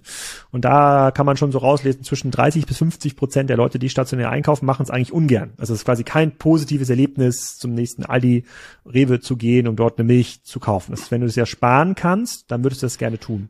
So, mhm. da sieht man schon, dass allein im Lebensmittelhandel schon 100 Milliarden allein in Deutschland auf der Straße liegen, die nur nach Anbietern suchen. Picknick, Knusper und Co.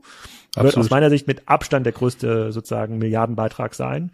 Und das ja. zweite ist ähm, Automotive, wo dort ähm, und dort ähm, gibt es eigentlich äh, ausreichend Infrastruktur da schon anzubieten. Dort gibt es nur noch diese künstliche Hürde des Handels, äh, den jetzt weder Mercedes, BMW noch Volkswagen einfach mal so abstellen ähm, kann. Aber diese Händler, die brauchst nicht mehr. Die Leute konfigurieren sich ihre Autos ähm, online. Die können im Zweifel auch hier von dem Laster, der die Autos zum Händler fahren, der, der Laster kann das auch hier in meiner Straße abstellen. Ähm, das Auto dann brauche ich den Händler weder noch für die Übergabe. Ähm, für den Service erwarte ich auch, dass wir in Zukunft viel, viel mehr fahrende Werkstätten haben, weil für das Thema Reifenwechsel, Ölwechsel und Co. muss kein Auto mehr in die Werkstatt, das kann immer innerhalb von einer halben Stunde auf dem Parkplatz, auf dem Firmenparkplatz erledigen. Aber das wären diese beiden Kategorien, wo ich glaube allein, dass wir pro Jahr sicherlich zwischen zwei und zehn Milliarden Wachstum sehen, nur in Deutschland. Absolut, das, würde ich, würde ich glaube ich unterschreiben. Hast du das Gefühl, dass bei den Autoherstellern sozusagen das soweit angekommen ist. Also die letzten Gespräche, die ich geführt hat, da wurde das Händlernetzwerk immer noch als äh, Vorteil, also als Kapazität gesehen, äh, während ich es immer eine Liability fand, eher für das Geschäftsmodell. Hat sich das geändert äh, nach deiner Ansicht? Äh, also die, die Gespräche, Einsicht? die ich, also man, man sieht ja schon an bestimmten Aktivitäten äh, der, der Autohersteller, die jetzt teilweise neue Marken schaffen, ne, wie Volvo zum Beispiel mit Polestar mhm, mhm. ähm, und auch quasi bei anderen Marken funktioniert das schon äh, genauso, die nur online konfigurieren. Seat und online Cupra, glaube ich, ne? Mhm. Cupra macht das genauso, äh, mhm. sozusagen. Das ist aber erstmal, das ist nur eine, eine Krücke. Das machen die gar nicht, weil sie die neue Marke schaffen wollen, sondern weil sie das Händlernetz äh, umgehen wollen. Also mit allen Automanagern, mit denen ich gesprochen habe, denen ist das glasklar, äh, okay. dass sie eigentlich aus diesem Werkstatt, äh, aus diesem Handelsnetz aussteigen wollen und ähm, das so ein bisschen klassische Handelstransformation, das dauert halt ein bisschen, aber wir sehen ja auf der Handelsseite eine massive Bereinigung. Man ähm, konnte auch vor kurzem, ich versuche meine Shownotes, wenn ich es nicht vergesse einzutragen, bei Spiegel ein Interview lesen mit dem äh, Volkswagen-Chefvertreter der Händler. Ähm, mhm. Das war das war ein Interview wie mit einem Kutschenhersteller. Das ist unfassbar, sozusagen, welche, äh, was, mit welchem Selbstverständnis der argumentiert hat, warum die Händler auch in Zukunft relevant bleiben. Aber das, das glaube ich nicht. Das ist so ein, das ist so ein, das ist ein sehr, sehr irrationaler Markt. Also die Kunden wollen eigentlich was anderes als die Handelsstrukturen äh, äh, darbieten. Ein sehr, sehr guter, genauso wie im Lebensmittelbereich, immer noch ein guter Markt auch für Startups, weil daraus zieht ja auch die Frage von Bastian ab. Also wo sollte man aktiv werden? Automotive, ähm, Direct Consumer und ähm, Lebensmittel Direct Consumer. Ähm, das werden, glaube ich, auch in den nächsten Jahren die treibenden ähm, Größen sein. Ähm, genau. Und dann eine andere Frage gab es noch von Alex Kühne. Ähm, wo gibt es quasi Chancen für Early Stage Startups im im E-Com ähm, Bereich. Ich würde die Frage noch ein bisschen erweitern. Macht es überhaupt aus deiner Sicht Sinn, im E-Com-Bereich was zu starten in 2023? Äh, ja, das ist so ein bisschen die Überleitung zu meinen Thesen vielleicht auch. Also ich intuitiv dachte ich, es gibt überhaupt nichts, was mich jetzt reizen würde, äh, zu gründen, äh, gerade im E-Commerce-Bereich, mit Ausnahme von so Schnittstellen, Infrastruktur, also die komplex, die gestiegene Komplexität im E-Commerce besser managebar zu machen und also ich denke da so an typische Channel Manager, also wie distribuiere ich meine Ware an zehn verschiedene Marktplätze äh, oder weltweit vielleicht sogar 50, 60 Marktplätze. Wie kann ich als OEM, als Hersteller eventuell meine Produktdaten auf den vielen Marktplätzen, Marktplätzen der Welt ähm, effizient ähm, synchronisieren und äh, attraktiv halten?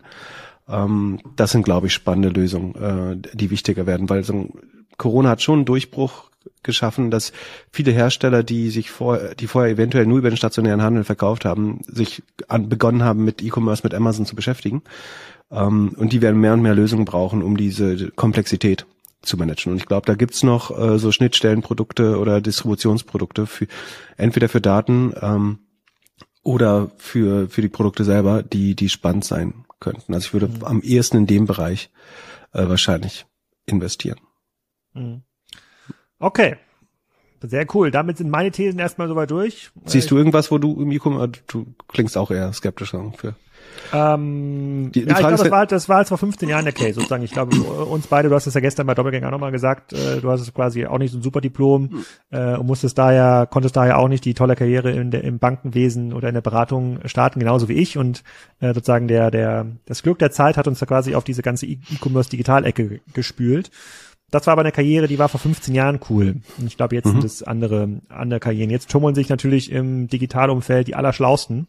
Es ist ein sehr, sehr globaler, sehr intensiver, sehr komplizierter Wettbewerb geworden, ähm, der wenig Vorteile bringt für Neuein für Neueinsteiger. Ich, da, ich würde mich relativ weit weghalten von der E-Commerce. Ich würde mehr überlegen, wie kann ich smart, einen smarteren Pflegedienst ähm, gründen? Wie kann ich, äh, ja. wie kann ich irgendwie einen smarteren Friseur gründen? Wie kann ich, das sieht man jetzt ja auch gerade NPAL und Co. ist ja nichts anderes als irgendwie ähm, einzelne Installateursbetriebe zusammengebunden. Wie kann ich vielleicht einen Gaswasserbetrieb übernehmen mit irgendwie 20 Mechanikern und sozusagen deren Auslastung ähm, optimieren, automatisieren, die ganze Planung, Rechnungsstellung machen. Da kann man wahrscheinlich 80, 90 Prozent ähm, hebeln in der Rendite. Mhm.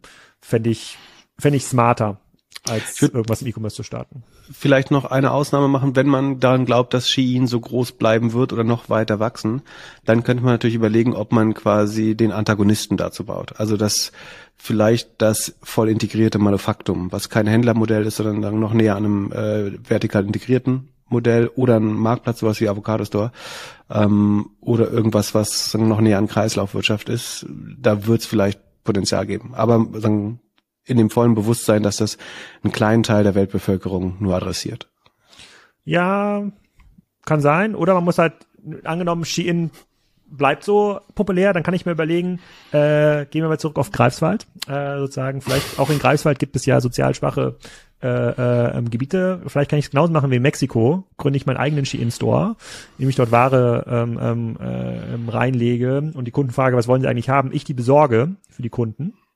Ähm, und dann hat Kick, Taco und Co., die ja besonders gut laufen in dieser Region, halt ein massives äh, Problem. Also so kann ich quasi rangehen. Das, was ich früher gemacht habe bei Alibaba.com, USB-Lautsprecher importieren, um die dann irgendwie mit einer guten Produktbeschreibung bei Amazon zu verkaufen, das könnte ich jetzt übersetzen, äh, um Kunden zu erreichen, die vielleicht nicht von Amazon erreicht werden, nicht von anderen Plattformen erreicht werden. Also ich glaube, so muss man ticken, wenn man was mit Handel zu tun haben ähm, will. E-Commerce, Online-Handel, weil es ein globaler Wettbewerb ist, mit sehr, sehr wenig Marge, kann ich keinem als Startpunkt empfehlen. Genau. Ansonsten ist der große Trend, den ich für 23 sehe, ist, dass wir strategisieren jetzt sehr stark über die Zukunft, überlegen, was sind richtige Strategien für dies und das Szenario. Ich glaube, dass die Akteure überhaupt nicht in der Laune dazu sind, sondern viel operativer, taktischer die Herausforderungen versuchen noch zu lösen. Also die, ähm, wie, wie nennt ihr es immer so äh, euphemistisch, die Angebotsüberhänge, so was äh, klarer gesagt einfach eine Überproduktion ist, für die es keine Nachfrage gibt gerade. Also die größten Marken der Welt, äh, ein On, ein Nike, äh, bleiben auf ihren Produkten sitzen und kriegen die auch zu günstigeren Preisen dann nur schwer oder gar nicht los. Ähm, und ich glaube, dass ein großer Trend ist, dass viele strategische Projekte, äh, welcher Natur auch immer, stark zurückgefahren werden oder auf Eis gelegt werden, während man sich diesen sagen, Pressing ähm, sehr äh, greifbaren Problem erstmal in 2023 nähern wird. Und ähm, die, die wirklichen strategischen Entscheidungen werden 2023, glaube ich, nicht getroffen werden. Ich glaube, es werden so äh, im, im Seed-Level neue Startups entstehen und spannende Modelle. Aber die großen Player werden hauptsächlich mit operativen Herausforderungen kämpfen und äh, so wenig Zeit für Elfenbeinturm Vision von Commerce 2030 haben. Das sehe ich relativ stark. Got it. Agree. Hast du noch Thesen mitgebracht, die wir hier besprechen? Ähm, das sind eigentlich äh, die, die, die wichtigsten, glaube ich, die, die ich spannend okay. finde. Wie gesagt, ich, ich, ich glaube, es wird einfach nicht so strategisch werden, wie wir glauben, oder wie die meisten glauben, sondern ähm, es geht letztlich um Inventories abbauen, äh, Logistik also Überkapazitäten in der Logistik und im Lager äh, besser auslasten. Im B2C-Bereich ist es, glaube ich, so. Im B2B-Bereich ist es nicht so. Also merken wir natürlich auch bei den Kunden, da ist schon noch sehr, mhm. sehr strategisch, da wird viel aufgebaut. Supply Chain hat sich jetzt gelockert. Übrigens, mhm. sehr spannender Kommentar von dem Kniepex-Chef gestern, hatte ich ihn auch gefragt, wie sieht's denn eigentlich aus, äh, sozusagen nächste Jahre. Ähm, er meinte, die sind in 2021, 2022 auch brutal gewachsen, 40 Prozent. Das kommt alles aus einer Fabrik da in Wuppertal. Er meint, das, das aus einer Fabrik nochmal rauszuholen in Deutschland ist gar nicht so einfach. Er ist total froh, dass die Nachfrage jetzt zurückgeht äh, und sagen sie eigentlich jetzt wieder auf auf Normniveau ähm, zurückkommen. Das habe ich auch aus anderen B2B-Industrien jetzt schon ähm, vernommen, auch im Handwerk, die jetzt sagen, okay, jetzt haben sie nicht 120 Prozent aus, sondern 90. Jetzt kann auch mal jemand krank werden. Jetzt kommen die Preise wieder so ein bisschen zurück. Äh, die Produzenten, äh, nicht die, die, äh, die Produktionspreise, äh, Rohmaterialpreise, mhm. ähm, äh, weil es eben gar keine Kapazitäten gab, um diese Übernachfrage zu erfüllen. Ähm, das fand ich mega, fand ich mega spannend. Mhm. Okay. Ja. ja also B2B-Bereich, B2B-Bereich gebe ich, B2C-Bereich gebe ich dir äh, ähm, recht. Wo ich aber, was ich aber auf jeden Fall sagen muss, ähm, 2021, als wir letztes Mal aufgenommen haben, das war ja noch dieses, dieses ähm, Corona-Jahr, da waren wir mhm. sehr stark unter dem Einfluss von Corona, da war die Frage, wie geht das irgendwie weiter, wo geht Corona weg? Jetzt, jetzt ist die Corona-Welle äh, gar nicht mehr äh, der wichtigste Einflussgeber. Jetzt sind es eher geopolitische Krisen, Energie, Krisen und Co.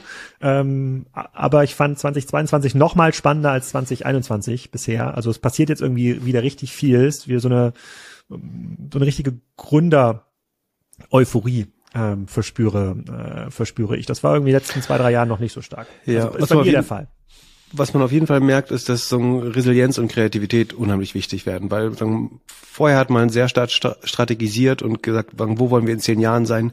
Äh, das ist der richtige Weg. Alle mussten Marktplätze bauen und ich glaube, jetzt muss man viel kurzfristiger auf Dinge äh, reagieren. Ich glaube, der Markt wird sich auch stärker ausdifferenzieren. Es gibt nicht die eine richtige Strategie, Strategie für jedes Business, dass egal ob du B2B, B2C bist, du musst ein Marktplatz werden und die sind das richtig machen und dann funktioniert's. Also es werden sich, glaube ich, verschiedene Modelle, die funktionieren, ähm, ausbilden. Ähm, und in verschiedenen Phasen wirst du verschiedene Vorteile haben, so wie du sagst. Ne? Der eine nimmt es als äh, sozusagen als Heil wahr, was für den anderen ein Riesenproblem ist. Ähm, Corona, äh, da werden wir jetzt in China sehen, ne? Also ich glaube, da gibt es schon noch ein Risiko und ich meine, die nächste Zoonose kann jederzeit sowieso kommen. Ähm, von, von daher. Ähm, aber ich mag, ich glaube, dass das immer sehr reinigend ist. Also sowohl was gerade am Kapitalmarkt passiert, ist äh, sehr, sehr reinigend äh, aus vielerlei Hinsicht. Ähm, und auch so schwierige Zeiten fördern eher dazu, dass die Modell, also das Zombie-Unternehmen so ein bisschen aus dem Markt gespült werden, hoffentlich zunehmend. Ähm, und dass die, die kreativsten äh, und leistungsfähigsten Modelle sich wieder äh, durchsetzen. Ähm, ja. Von daher schaue ich da auch äh, so positiv wie möglich drauf eigentlich. Ja, nächstes Jahr um die Zeit werden wir darüber reden, was jetzt aus den Karstadt, ehemaligen Karstadt Immobilien äh, wird. Pip, vielen Dank für deine Zeit. Danke, dass ich da sein durfte. Frohe Weihnachten. Das war's. Euch allen einen guten Rutsch. Nächste Woche geht's weiter mit Murat Özcan von Sallys Welt. Eine Wahnsinnsgeschichte. Freue mich jetzt schon drauf, die nächste Woche präsentieren zu können. Und auch noch ein paar weitere Predictions-Folgen werden im Januar ähm, folgen. Folgen, folgen. Ein bisschen doppelt gemobbelt. Macht aber nichts. Bis dahin. Tschüss. Guten Rutsch.